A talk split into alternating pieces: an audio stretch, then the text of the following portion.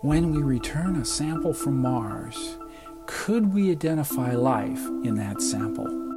Can we go there uh, and sustain ourselves without harming Mars if there's something on Mars that could be harmed?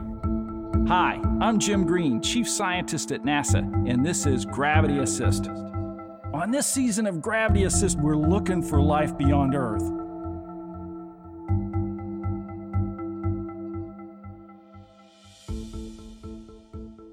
I'm here with Doctor Lisa Pratt, and she's the NASA Planetary Protection Officer. Welcome, Lisa, to Gravity Assist.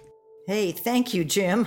Well, you know, you've had a distinguished career in biogeochemistry and astrobiology, you know, and, and the Planetary Protection Officer name, that sounds really cool. In fact, I received letters from kids all over the world, and one of them called your position the Guardian of the Galaxy. So I can't help but think that every time I talk to you. But let's start with the basics. What is planetary protection? Jim, I wish I could tell you that I was, in fact, the guardian of the galaxy, but the reality is a little more mundane. Uh, planetary protection is focused on uh, limiting biological contamination of other worlds with terrestrial organisms. That's, that's organisms from Earth.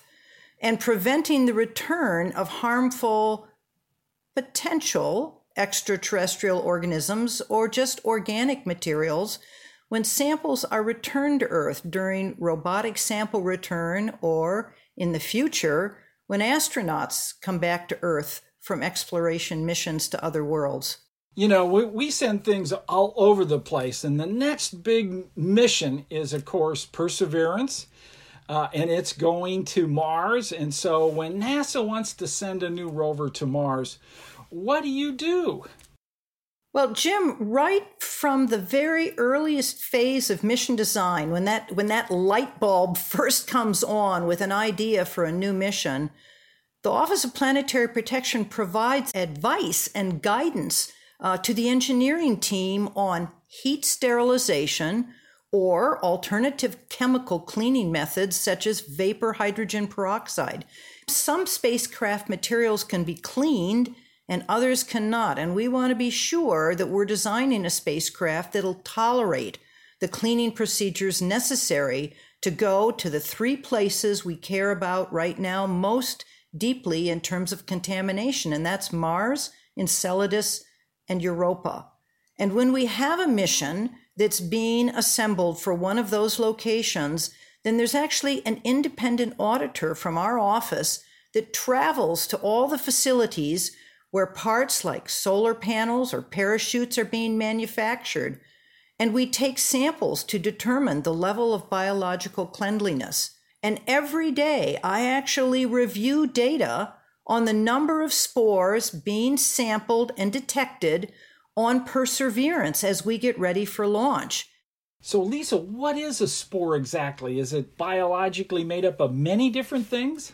Uh, Jim, a, a spore is a is a tiny, microscopic resting cell that only certain types of bacteria can make.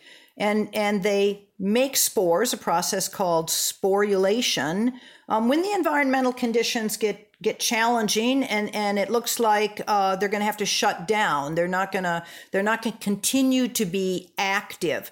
But in the process of making that that spore, that single cell entity, they wrap it in layers of highly resistant biopolymers. They seal it off, and thereby they create um, the possibility of that spore later breaking open and turning back into a viable organism that can replicate and grow. So the reason going, and this goes back to Viking, it's really the, the Viking um, planetary protection biologists um, that, that thought this through and said, of all of the entities known on Earth that are biological, the only thing we think that could get on a spacecraft, not not be seen uh, in an inspection, mm-hmm. and stay viable would be a hardy spore. So we don't even we don't even monitor all of the spores, which you would be monitoring if you were making medical devices uh, like, like implants and things like that. For us, we actually we we take a wipe of a spacecraft surface, or we take a, a tiny little swab that looks like a slightly large Q-tip, and then we heat shock that sample to kill the wimpy organisms, because we only want to know how much contamination is there that could survive the journey, um, launch, yeah. travel, you know, cruise stage, and, and the landing and the exposure to another planet. Uh, and that's those are those are the NASA standard assay, the N S A spores. There are international guidelines for spore cleanliness, and the total mission requirement for all spacecraft elements impacting Mars is five hundred thousand spores, including the rover, aeroshell, descent stage, and parachute. That sounds like a lot, but the requirement is less than three hundred spores per square meter of exposed rover surface. Spores are tiny, barely visible with a light microscope, so three hundred spores per square meter can be scaled up and visualized as just twenty-eight tennis balls on an entire football field. That's thousands of times less than what our spacecraft would carry if we didn't build them in a clean room facility, if we didn't constantly wipe them with uh, cleaning uh, fluid specific to biological cleanliness, like seventy percent isopropyl alcohol, which is what we've all, we all now read the labels on our hand sanitizer uh, under the current pandemic to make sure that we're using at least seventy percent. It's just what we use on spacecraft. Well, you know, what's riding with Percy, and I like that nickname, oh, Percy. I do too. So, uh, but what's riding with Percy is the Ingenuity helicopter. This is really a fabulous idea. It's a, what we call a technology demonstration, and we hope it works. But does that also have some sort of planetary protection requirements on it? Yes, it does. Uh, it, it's been held to about the same standards as that upper deck of the rover, but not nearly as uh, rigorous as the sterilization for the sample tubes and drill or the wheels. And that's because it's a very different kind of activity. It it will not in any way uh, be associated with the return of samples to Earth. So part of what we're doing with the, the tubes and the drill is we're not just worrying about what we take to Mars, that's forward contamination. We're very concerned about what might come back uh, in those samples. That's backward planetary protection. And backward planetary protection ensures that we do not bring something harmful and release it into the terrestrial environment. Well, you know, I think I have uh, one of these samples and a sample tube uh, right here with me. Uh, so when I was out at J P L not too long ago and I went into the lab where they uh, were testing the core, uh, you know, I, I, I was able to walk out with one of the cores. So oh, they had look just, at that. You know, took this, yeah, yeah, they just took this circular uh, tube that has a cutting mechanism uh, that cuts into the rock and then creates this core. Then they break it off, and then that is put into a sample tube. And that's what these um, uh, the, the the sample tube looks like. And as you say, these have to be cleaned really well. There are places on Mars I would dearly love to be able mm. to really interrogate. And one of those places is uh, what we believe, um, we call them reoccurring slope lineae. This is uh, these long lines of dark material that appear every summer. We now know that many of them, maybe not all of them, but many of them uh, actually could be briny water. What would it take for, for a rover in planetary protection uh, example to be able to go over and look at that uh, potential water streak coming out of uh, of a crater? Jim, that's a that's a really good question, and and one that I think uh, the Perseverance Rover drilling caching assembly uh, prepares us to do, because we we have been successful in sterilizing at a high temperature for many, many hours in a way that would meet the requirement for going into a place where we might encounter a liquid water environment. So I actually think that what we're learning uh, from this mission uh, to prepare for sample return is going to put us in a, in a in a good place to actually design a mission where we're gonna we're gonna reach towards and and in some way sample one of these recurring slope lineae, which I usually just call R S Ls, because if I don't, uh, it's a tongue twister. And I also think that what we're learning with the uh, the rock drilling system on Perseverance is how we might uh, clean uh, a drilling system that would melt drill into ground ice, or or rotary drill uh, into into an ice cap. So Curiosity landed in August of twenty twelve, and so it's been there many years in that environment. Do we expect many spores to have survived on its surfaces?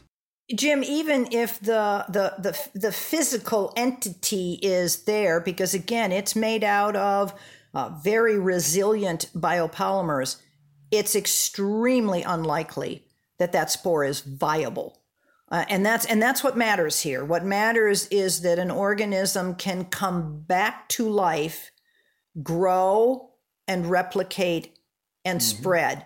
Um, and my feeling is, and and I I. love it if we had the opportunity to think this through.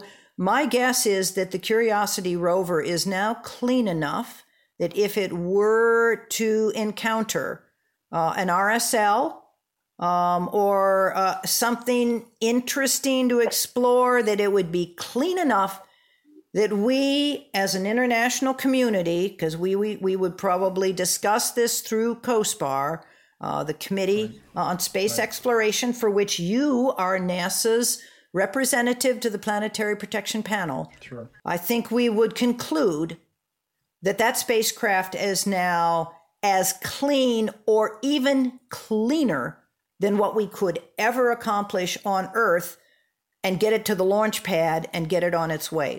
Yeah, you know, for all the research that we have done, that really makes sense to me too. Well, you know, big discussions are going on at NASA on how uh, we're going to send humans to Mars. What do we have to do to protect Mars and and protect the humans that are there? We need to get a lot smarter than we are right now, and that's what we're going to do at the moon. You know, uh, the Artemis mm-hmm. campaign, the the Gateway, uh, the Gateway uh, orbiting facility. Uh, and and the, the the sorties or extended missions down to the surface of the moon, that's that's the proving ground for Mars, Jim. If we can study how the microbes from humans leak out of the cuffs of our spacesuit, or get out of the, the mm-hmm. air handling systems in our habitats, or trail along behind us on the wheels of our of our vehicles, then we'll learn how to prevent that, or we'll develop uh, technologies for sterilization of material when we're at Mars. And then we'll be able to do that exploration without causing harmful contamination of Mars. And I say that because we don't know right now. We, we, we, we don't have the data we need to understand whether or not there's indigenous Martian life. We're pretty sure there's wow. nothing at the surface, because we've been looking. Uh, we've been looking from orbit. We've been looking from rovers. We've been looking from platforms. We don't see anything with the characteristics of life as we know it on Earth.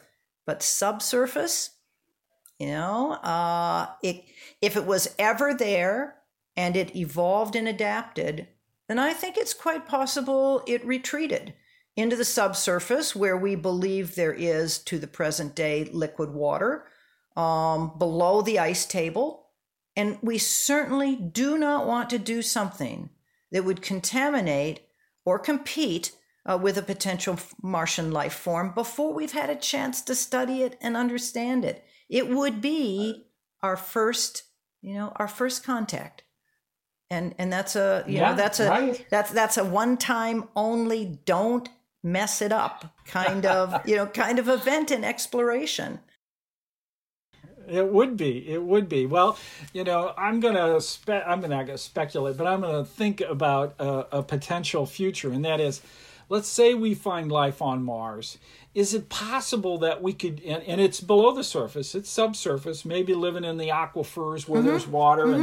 and, and, you know, there's a l- lot of possibilities for that because we have an enormous amount of life below our feet, too, uh, in on this planet. Do you think we could get to the point where humans and these Martians could coexist, and, and what would that look like?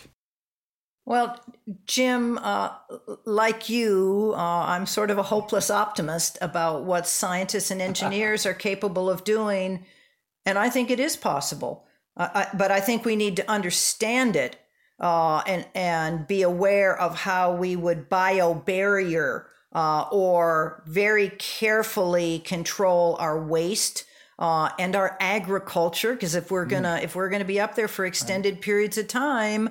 Uh, we need to we we need to be able to grow our own food, and that's a very different right. microbiome from just the you know the human body, which we know has a, a signature. But when we start growing food, now we've got you know we've we've got individual organisms that live on, in and on the roots of plants, uh, mycorrhizal fungi that have you know a distinct characteristic, mm. and and and bacteria as well. So. We need to be very, very careful initially so we don't do something inadvertent and irreversible. And then I think there is a there is a possibility in the future that we can be there and we can study. Um, frankly, you know, we're going to have to learn if there is something in, in the subsurface, how to not have it get inside our habitats uh, and uh, in some way present uh, present harmful contamination to us. It's a very complicated, right. very complicated relationship it that is. We'll have to develop. But again, in the same way yeah. that the moon is the proving ground for Mars, I think mm. Mars is the proving ground for the extraordinary icy worlds that are out there uh, yeah. around around Saturn and Jupiter. Let's let's make sure we know what we're doing in a very dry, hostile, cold terrestrial planet before we go to an icy moon. I'm going to guess that you believe there's life beyond Earth. Jim, I would be absolutely flabbergasted if there was not life right. elsewhere in our solar system, because I, I think um, evolutionary biology Uh, has really, uh, really changed over just the past two decades. And once we began to realize that there is essentially no place on Earth that doesn't have uh, living, uh, living mm. organisms, it makes it very hard for me to think uh, that life only uh, got started here. The very fact that we don't know what the origin of life is on Earth, we don't have a geologic record that gets us back in time far enough with unaltered materials to know what the origin looked like on Earth also makes me wonder if the origin was someplace else and something mm. arrived on Earth uh, mm. ready to go okay. or partially formed or uh, and and any of those ideas um, makes me keep my mind open uh, about life elsewhere in our solar system. If it's there any place else in our solar system, then I think we will have to conclude that on the spectrum from from rare to common, that it's going to be common. If we don't find any vestige um, of a life form any place else in our solar system, uh, that's gonna you know that's gonna push us towards mm. rare. Well, you know, when you look out into the solar system, where do you think we will find it first? I'm still cautiously optimistic about Mars because of the methane mystery. Mm-hmm. We see these these mm-hmm. these pulses of elevated methane in the atmosphere, um, and not only do we have no explanation for where that methane comes from, we don't have an explanation for how that methane is removed from the atmosphere. We have a, a, a great mystery on Mars right now, um, and that's why, as the, the Planetary Protection Officer, I want to see us continue to explore with a very, very careful uh, eye on forward contamination. that gets back to your question about, can we go there uh, and sustain mm. ourselves without harming Mars if there's something on Mars that could be harmed? Uh, ultimately, I think it's a better bet to look in the uh, the the uh, the oceans beneath the the ice covers in mm. places like uh, Europa and Enceladus. Let's say we brought the samples back uh, from Percy, and now we now we've started to interrogate them. Do you think we know enough to be able to say these samples, we can delineate things that uh, we brought that actually have come back from those things that are indigenous to Mars?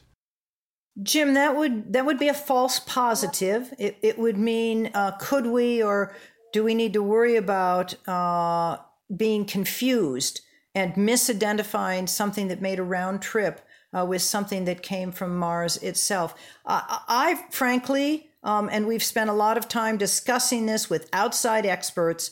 Uh, I have very little uh, worry about a false positive. And, and the reason for that is that we are archiving samples from the spacecraft, from the facility, from the launch pad, and we are storing and saving those samples for future study uh, so that we know uh, a great deal about everything that could have potentially gotten on that spacecraft and flown with us. Wow, that sounds great. Well, you know, Lisa, I always like to ask my guests to tell me what was that event or person, place, or thing that happened to them that got them so excited about being the scientists they are today. And I call that a gravity assist. So, Lisa, what was your gravity assist? You know, Jim, it's hard for me to point to um, a single event because I, I think you're aware uh, that I uh, I had uh, quite a number of uh, not false starts, but moved, you know, moved down one path with my education and then said, this really doesn't interest me that much. I, I went off to college as a mm. Spanish major. Um, and and wow. uh, even though I had taken a lot of math and science in high school, Uh, and knew that knew that that was something I was good at. I just, I didn't see any role models. I didn't see any way that that was going to uh. work out. Uh, and then uh, I realized that I really still fundamentally loved uh, biology in particular. Uh, so I started taking biology classes, and then I decided I I didn't want to be killing frogs in, in biology labs. Mm. This was at a time when we were still working with live live animals in undergraduate labs, right. and uh, had an a, an inspirational moment when I decided I'm a botanist. Uh, you know, plants plants don't don't bleed. So I actually transferred to the University of North Carolina mm. as a botany major. And then if there was a sort of uh, pivotal gravity assist for me, it was in my, my senior year when I took my first geology course. And the instructor, uh, John Dennison uh, at Chapel mm-hmm. Hill, uh, had a way of talking about uh, time travel uh, through study of the geologic mm-hmm. record, through stratigraphy, mm-hmm. that was so awe-inspiring uh that I knew that I was uh, even more passionate and more interested in uh, the history um, of life on Earth and the evolution of life on Earth uh, through the study of ancient, uh, the ancient record. I was more interested in that than living plants, and so that's my, uh, mm-hmm. I guess that's that's my that's my gravity assist, and it's it it's what serendipitously uh, gave me a dual.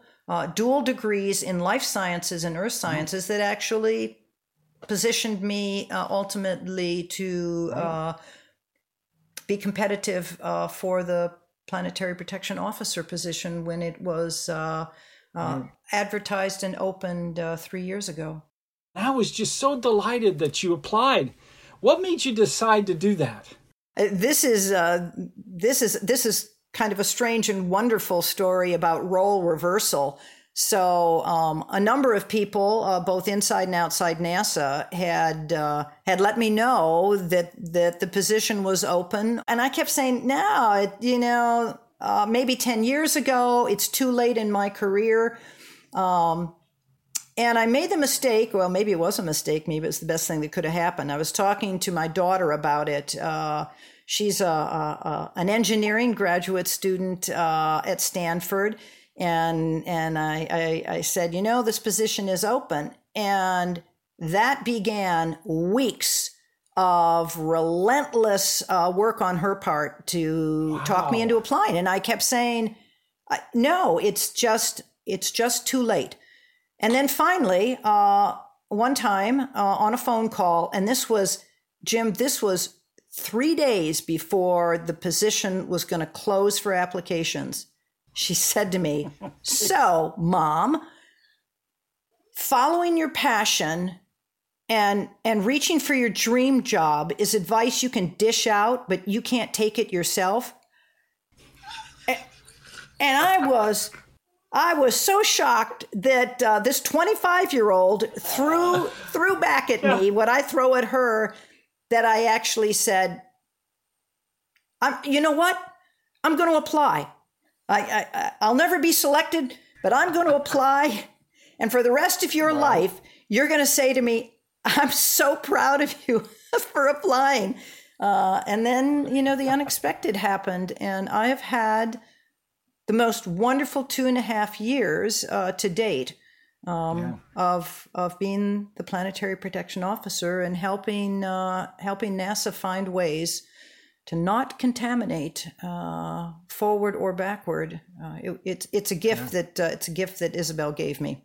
Well, I got to tell you, I'm so proud of you for applying, because uh, uh, I have enjoyed working with you over the last several years. It's just been a wonderful experience for me, too.